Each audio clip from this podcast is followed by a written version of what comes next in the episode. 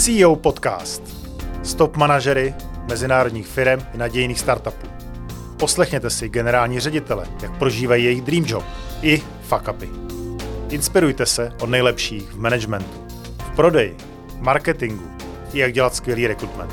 Dobrý den, vítá vás Milan Mahovský v podcastu Dream Jobs. Dneska tady mám programátora uh, Družic. To je divný, co? Trochu Jseš, jo. Jsi programátor Družic? Ne, nejsem programátor družic, už asi nevím, 15 let, možná víc, a asi bych se takhle nepředstavil. Dobře, tak tady mám Elona Maska, taky ne. Tak dneska tady mám Honzu Majera z Euréky. Ahoj Honzo. Ahoj. Eh, Tak jak to vlastně bylo eh, s těma družicema? Byla to v podstatě moje, eh, moje první práce, byla to, že jsem, eh, že jsem programoval družice, no, komponenty do družic, což je vlastně taková veselá historka. A spousta lidí eh, jako nemůže říct, že jejich práce byla rocket science, no, mine actually was. a Naučilo mě to spoustu věcí naučilo mě to hlavně jako sedět u počítače, koukat do něho několik 8 hodin denně a hodně nuly a jedničky a taky mě to naučilo, že je to to, co mě úplně nebude bavit v životě. Takže programování na té nejnižší úrovni, jo, jo, jo. uh, žádný, žádný uh, OpenGPT, uh, napiš mi kód Ne, s, ne, s ne, hromadou balastu, ne, ne. Ale, ale na úrovni nějakého assembleru nebo? To je právě ještě level, ještě to bylo VHDL, takže to byl ještě level pod assemblerem, to znamená, že jsem popisoval, jak mají vypadat ty procesory, které teprve budou požírat ten assembler. Prostě je to, je to brutální zlo. A tak já myslím, že to je perfektní předpoklad analytických dovedností, protože v Heuréce teďka musíte že jako rozumět datum, chápat prostě, jak se uživatelé chovají v milionech a milionech uh, uživatelů a možná v miliardách uh, kliků. Takže já myslím super příprava, ne? Hodí se to, to je pravda, hodí se to, ale jak říkám, z pohledu, a z pohledu původního mě to naučilo, že nechci ve své práci, nevím, 8 hodin, 10 hodin denně koukat jenom do počítače, takže jsem začal dělat vlastně jako management, začal jsem řešit, co lidi motivuje, spolu založil jsem firmu, přišel covid a já 8-10 hodin koukám do počítače. Povídám si s lidmi. No. Tvoje cesta vlastně do Heuréky bylo přes tu firmu, přes Datawebs.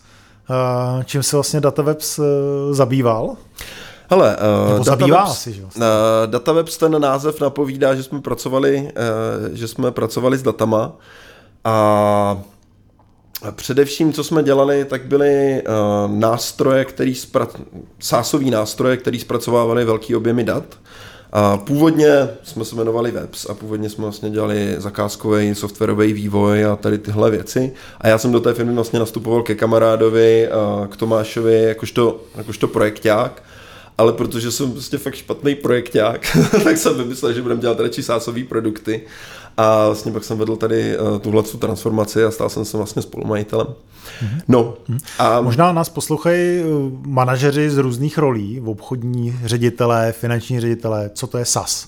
jo, uh, hele, SaaS je software as a service. Uh, v podstatě je to taková ta situace, kdy si naprogramuješ nějakou super věc, třeba nevím, Gmail, Trello, prostě tady tohle a tvoji uživatelé ti pak jako každý měsíc platí 5000 korun, 2000 korun, 200 korun, záleží a za to, že vlastně využívají tu tvoji službu, takže škáluješ jako daleko líp, než když, nevím, prodáváš cvičky nebo něco takového. Co to znamená škálovat? Ha, škálovat znamená to, že rosteš. Zvětšuješ, eh, zvětšuješ svůj biznis a záleží na tom, jestli při tom škálování jsi schopen dosahovat toho, že s tím, jak rosteš, tak se ti zvyšují, dejme tomu, i náklady, nebo jestli ty křivky jsou vlastně jako relativně, dejme tomu, nezávislé, nebo aspoň ne přímo uměrný. Oni budou závislí vždycky, ale ne přímo uměrný. No. Já jsem vnímal škálování, že by to mělo jako spíš exponenciální růst a náklady by měly růst lineárně maximálně. Ano, tak to je ten ideální, ideální stav samozřejmě, ale myslím si, že všechny tady tyhle ty pojmy jsou takový trošku už jako přebitý, tak jako každá firma dneska si říká startup a podle původní definice Y Combinatoru byl startup firma, která roste týde, z týdne na týden o 7%, nebo tak nějak to bylo, což jako která firma v České republice roste z týden na týden o 7%. jo. Nikdo. A my tím máme spoustu startupů a jsme spokojení. Jasně. Tak teďka už to začali uh, nazývat scale-up, aby to rozlišili. Že? Jo, tak scale up to už je jako, když jsi větší a zpomaluješ v tom v uvozovkách můžeš i zpomalovat v tom růstu, ale už máš jako vyřešený takový ty základní problémy jako product market fit a tak dále, máš nějaký menší tým. Takže vlastně s tím datawebsem, když se vrátím zpátky, tak jsme si prožili i tu fázi toho startupu, takový to, kdy prodáš nějakému zákazníkovi nějaký řešení a to je celkově zajímavý, že jo, já vlastně teď to, přišel jsem do té firmy jako s tím programátorským backgroundem, nějakým datově analytickým. Začal jsem vymýšlet nějaký produkty prostě pro automatizaci práci lidí na e-shopech především. A byl tam ten problém, že jsem vymyslel super produkty, které si nikdo nechtěl kupovat, tak jsem musel začít i prodávat, tak jsem se dostal k prodeji.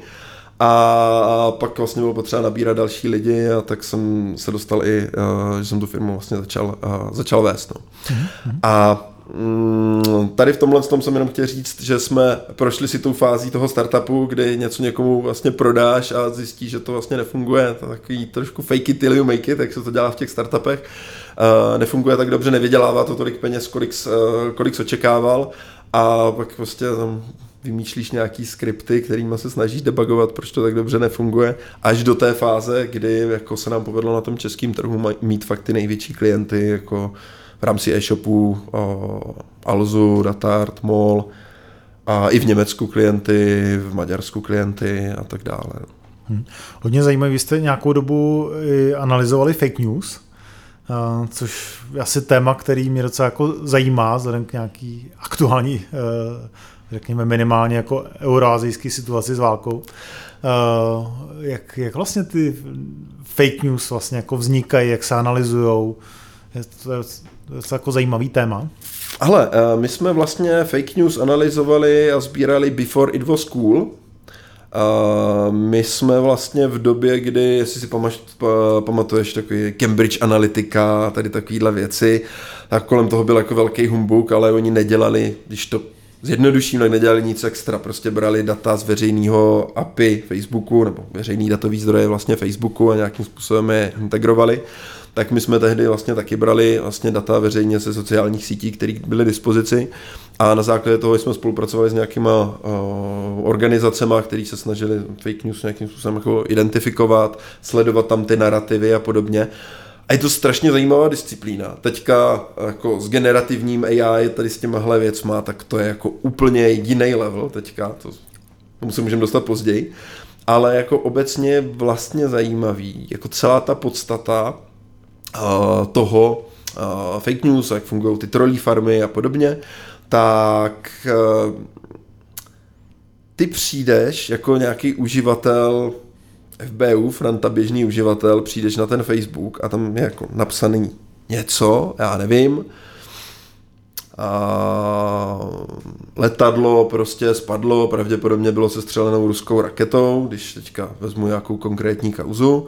A teď jenom pod tím jsou napsaný jako ty komentáře těch lidí a ty komentáře těch lidí to vlastně jako roz, všichni vypadají reálně, některý procento z nich může být reálný, může to být i třeba 90%, nevím, ale ty komentáře to vlastně rozmělňují, jako no jo, kdo ví, jak to bylo a pravdy je víc a to mohlo být tohle. Já jsem někde četl, že by to, že to vlastně mělo na sobě americkou vléčku, ta raketa, whatever, jo, prostě tady tyhle ty informace se tam jako dostanou.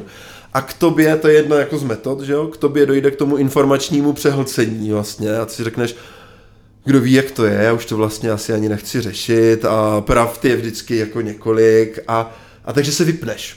Jo, třeba, to může být vlastně jeden, jeden z těch výstupů, další z těch výstupů může být to, že je tam, nevím, dám zase jako hypotetický příklad, nějaký článek, že nějaká rodina prostě bere nějaký dávky, který si nezaslouží, tak pod tím někdo začne jako sypat ten hate speech vyloženě, jako ať si jdou někam, kdo ví co, migranti a ty se na tom vlastně svezeš, schytneš tu emoci.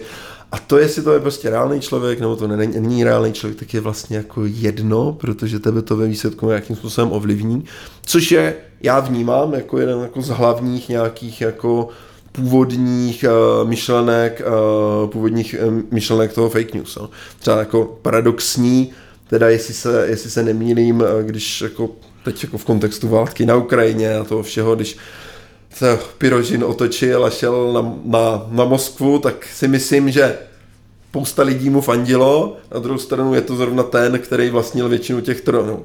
Velkou část těch trolích farem, takže prostě ten pohled na tu realitu, prostě co se zrovna komu hodí, tak podle toho, uh, podle toho vnímá ten svět. Do jaký míry ty trolí farmy jsou jako lidi, kteří opravdu jako fyzicky to dělají, do jaký míry je to generovaný nějak roboticky? Ale já jsem tam eh, nikdy nebyl, takže ti na to nedokážu odpovědět. A rozhodně věřím, že v té době, kdy jsem se tím zabýval, tak eh, hodně toho bylo generovaný jako lidsky, protože přiznejme si, že jako ty náklady na tu lidskou sílu jsou jako poměrně nízký tady v tomhle tom, uh, jak to říct, uh, v tomhle tom segmentu, v tomhle tom jako geografickým, uh, geografickým prostředí a tak dále.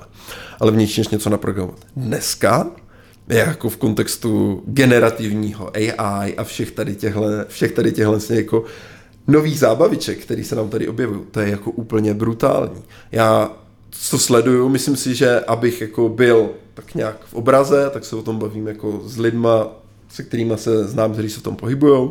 Každý den sleduju prostě třeba podcasty, abych jako věděl, co se děje, protože to, jak se to posouvá dopředu, to je, to je jako naprostá brutalita. To, co to před rokem generovalo jako obrázky, nevím, jestli si pamatuješ, viděl takový to mid journey obrázky a člověk má 15 prstů a vypadá to všechno divně, to takový to jako creepy a tak to teďka ti to vygeneruje v, obra- v obrázek jako reálnější než realitu. Je to prostě úplně dokonalá, hyperrealistická fotka.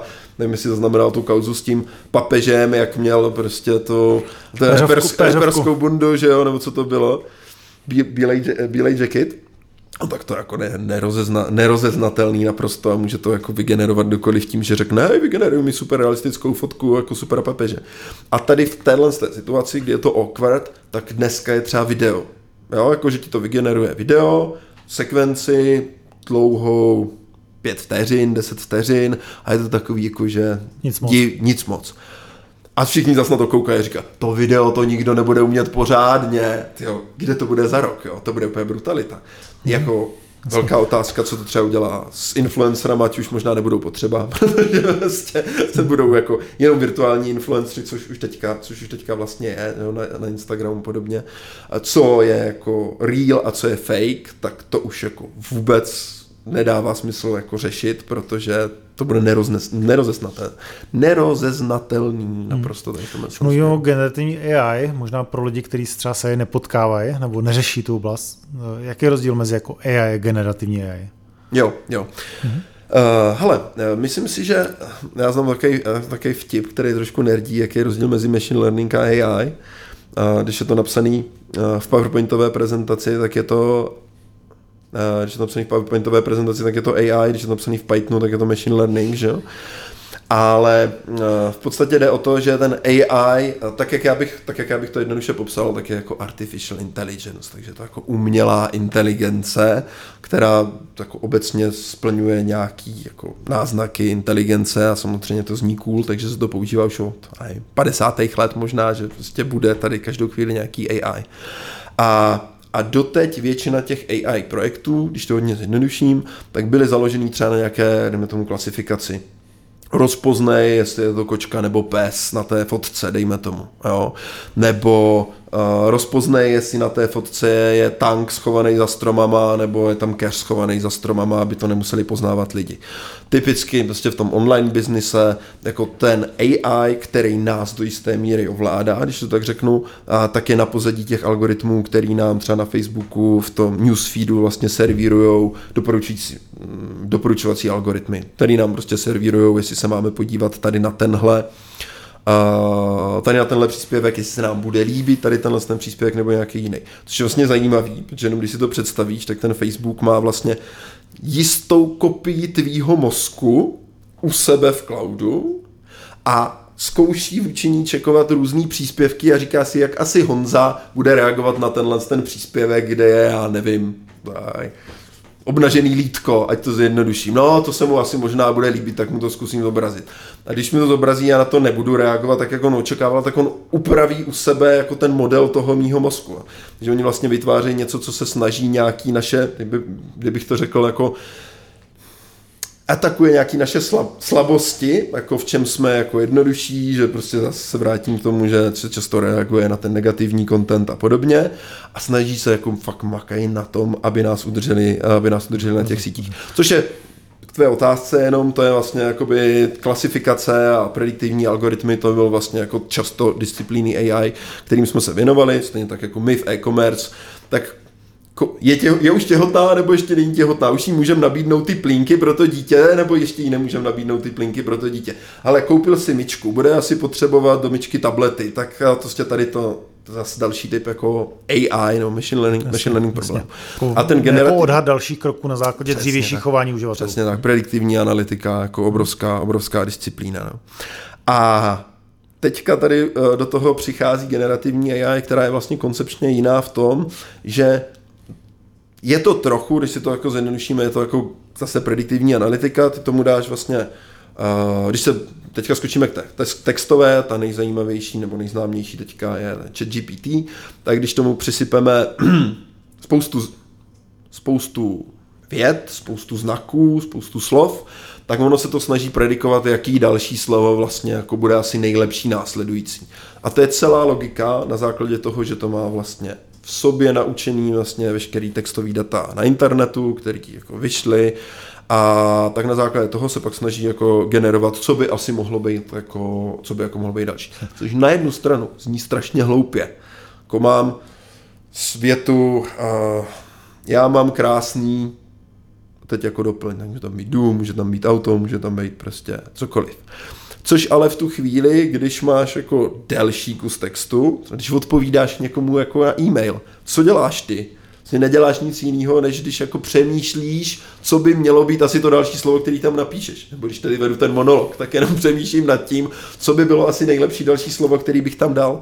Takže to jako úplně geniálně vlastně kopíruje to, jak lidi jako přemýšlejí.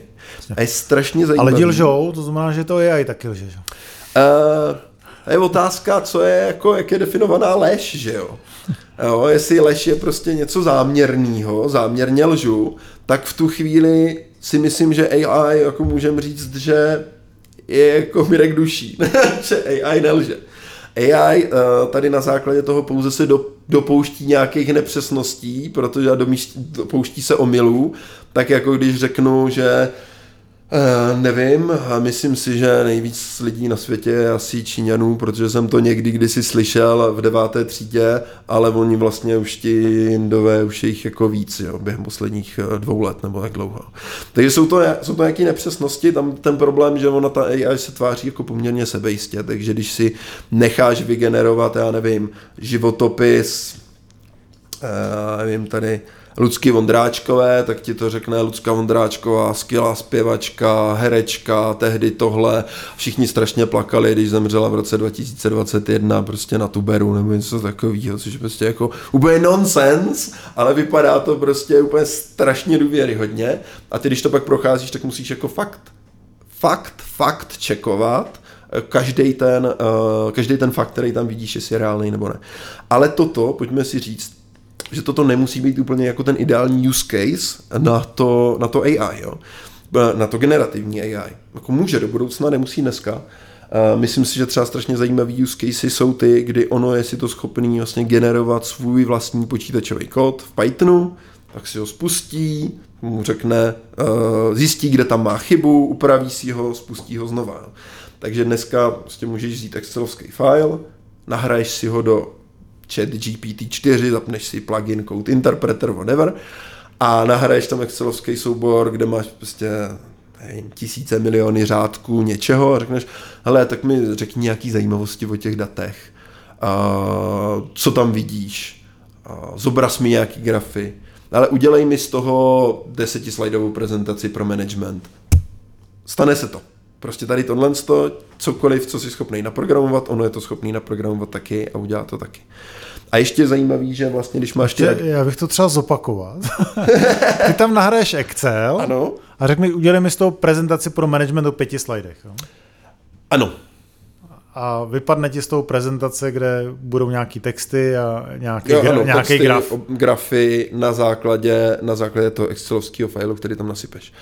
Nasypu tam třeba kód, prostě mám, uh, nevím, účet ve španělské bance, nasypu tam, uh, nasypu tam file, což je výpis toho účtu a řeknu mu, co si myslíš tady o tomhle excelovském failu.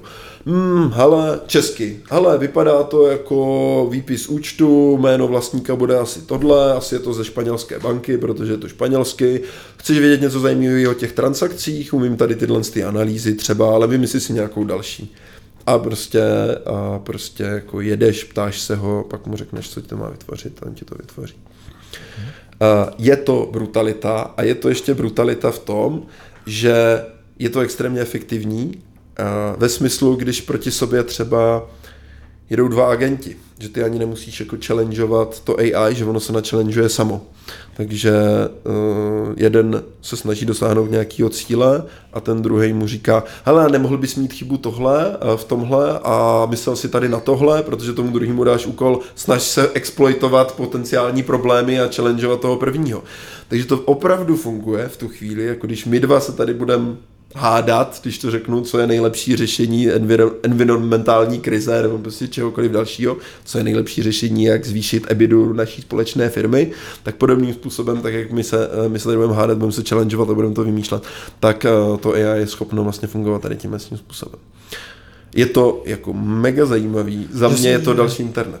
Jakože spustí dva dotazy proti sobě, jo? Že, jestli chápu správně. Uh, Nebo co znamená jako dva agenti? Uh, hele, jo, agent. Uh, agent je, dejme tomu, nějaká jednotka, nemusí to být člověk, že může být robot, který se snaží dosáhnout nějakého cíle na základě nějakého, nějakého zadání. Jo. Mm-hmm. Takže třeba jsem viděl jako poměrně zajímavou simulaci, kdy vlastně mm, jakoby byli dva agenti a jeden měl za úkol, já nevím, dostat se k tomu druhému jakoby domů do sejfu, když to tak řeknu, a ten první měl za úkol z něho zjistit nějaký informace. A vlastně se spolu takhle jako bavili, posílali si ty, posílali si ty zprávy a bylo to jako ve virtuálním světě samozřejmě, nebo jsme si rozuměli, nebyli to roboti, kteří by někde chodili a, a bylo prostě vidět, jak spolu interagují a když se na to podíváš, tak máš pocit, že se jako baví, baví dva lidi, jo, kteří řeší tady tyhle ty problémy a snaží se toho dosáhnout. Uh, jako za mě tak, jak si myslím, že před spoustou let jako nebylo představitelný, že strčíš něco do zásuvky a bude tam prostě, no, do, něco do zdi a bude tam elektřina a bude prostě na každém rohu, tak jak nebylo představitelný, že budeš mít v ruce prostě počítač a každý, každou minutu se na něho budeš moc podívat a budeš jako vědět otázky na nejkomplikovanější, na odpovědi na nejkomplikovanější otázky, které tě napadnou, tak stejně tak teďka ještě není, uh, není pro nás představitelný, že to AI podobným způsobem prostě bude jako v každé uh, v každé zdi prostě ta hmm, AI. Eh, já jsem background víc jako personalista. Jakou ty vidíš vizi, jak může AI ovlivnit jako recruitment industry, HR industry? Máš nějakou jako... Uh... Já znám o personalistech ten vtip, uh, jak znáš to, jak pracují personalisti, že když mají tu hromadu těch, hromadu těch CVček na stole, tak co udělají? První věc, vezmou, vezmou náhodně polovinu a vyhodí je do koše, protože to jsou ti, kteří nemají štěstí a ty přece nechceš nahajrovat, že? A tak tuhle tu část... to je moc hezký, no. Bohužel teda v českých hájích ten štos znamená jeden životopis a jsem rád, že ho mám. ale dobře, jasně. jasně, ale eh, nevím, jak to třeba teďka vnímáš, ale přijde mi, že to bylo jako horší na tom HR trhu. Přijde mi, že teďka uh, je to takový jako lepší trochu, trochu ten pocit. Tak asi Horeca má dobrý brand. ale já si myslím, že ten trh je aktuálně zoufalý. Je to zoufalý. Je, to je zoufalý a uh, vidím tam jakoby proč. Nejdřív přišel covid, hmm. a, takže vlastně lidi se báli změnit zaměstnání. No, jasně. Zkušební doba, no go. Jasně. No. A, chvilku to jako přetrvávalo a teďka je to dokrmený prostě válku na Ukrajině. Hmm. To znamená, a, a zároveň vlastně uh, ty, je tady 3% nezaměstnanost, zase nula v Praze, že jo, jako zcela jednoznačně. A vlastně ta, ty obavy těch lidí méně zaměstnání tady stále jako přetrvávají, jo, protože prostě jako lidi žijí jako ve větší nejistotě. Mm, mm, mm. A jo, do toho prostě nám tady lítají že jo, vysoký úrokový sazby našich hypoték, všichni ty mm, manažeři mm. prostě jo, e, řešíme bydlení, rost, rostou, rostou náklady, jo, energií. Takže principiálně prostě si myslím, že se snížila fluktuace mm. a jako, aby lidi změnili práci, to musí být jako silnější impuls, než byl dříve. Rozumím, jako vnímám to podobně, jenom teďka mi přijde, teďka mi přijde, že už je to v té situaci, kdy je to, jako by ta budoucnost je tako, trošku prediktibilnější pro ty lidi, než byla třeba před rokem, kdy prostě tady tohle všechno se dělo a šlo nahoru teďka už to tak jako působí jako jistěji a říkám to teď jako na základě svých subjektivních zkušeností, jako nemám data prostě z HR trhu, jenom že jsme se bavili o tom, že to je, že to je divočina, že to není jednoduchý, tak najít jako dobrý lidi asi nebylo, nebylo nikdy, nebylo jasně, nikdy jednoduchý. No. A to AI teda jako změní HR industry, nebo, nebo nevíš, jsi prostě jako uh, e-business guy a budeme se bavit dalším díle o více o e-businessu. Ale můžeme se bavit uh, klidně i o, business, o e-businessu i tady o tomhle, ale myslím si, že... Nám končí čas skoro. myslím, že nám končí čas skoro. Tak já myslím, že to utneme. já myslím, že ten vtípek na personalisty byl, byl hezký a ono se týká i toho manažeru. Že? A, tak tenhle ten díl byl moc příjemný, taky jako velmi dynamický. Dnes jsme měli eh, Honzu Majera z Heuréky. O Heuréce jsme se moc nebavili, takže to dáme... Příště. dáme to ve druhém dílu. Takže moc krát děkuju, loučí se s váma Milan Malovský z Dream Jobs, eh, CEO podcast a doufám, že nás budete sdílet na sociálních sítích, komentovat, protože s Honzou je to fakt paráda se bavit. Tak těším se na další díl. Díky moc.